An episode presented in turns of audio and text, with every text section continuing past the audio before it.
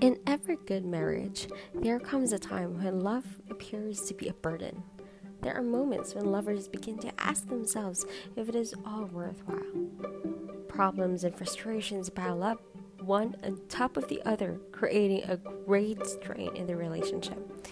He seems to be very demanding, and she begins to feel resentful about it. What right does he have to impose his will upon her? She feels that he has little consideration for her desires.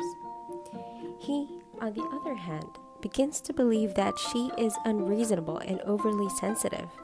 He remembers the pleasantness of the past, and this memory only serves to further emphasize and accentuate the difficulty of the present situation.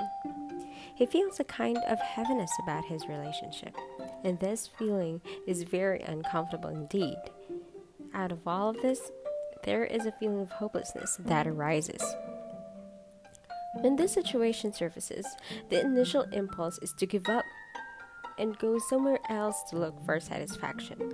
But this is only a first reaction, and in a good marriage, it is never acted upon because it is seen as an extreme response.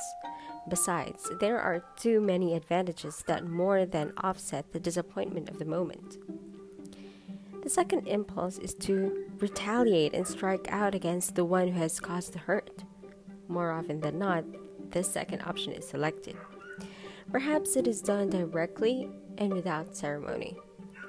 Most of the time, though, the hurt is inflicted in a subtle way a side remark, the cold look of indifference, the refusal to accommodate in little things. All these and countless others are ways and means of retaliating against what is perceived an unfairness. In a good marriage, though, these moments of conflict are usually quickly and effectively resolved. An embrace and a kiss are sometimes sufficient to miraculously heal the wound. Because the level of trust is so high and the reservoirs of goodwill so deep, true love recovers swiftly from these slumps in a relationship. Even if two people are madly in love, they cannot expect to go without these moments of hurt and disappointment.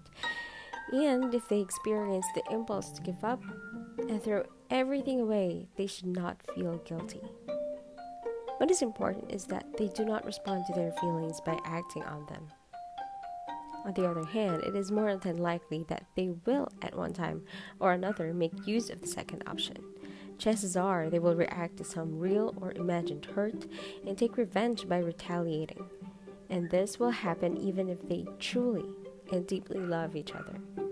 What is important then is that the couple must be aware of what is happening, that they understand that they are reacting to hurt by causing some hurt of their own. If they understand this, then their overwhelming love will carry the day. They will swiftly and effectively patch things up as quickly as possible.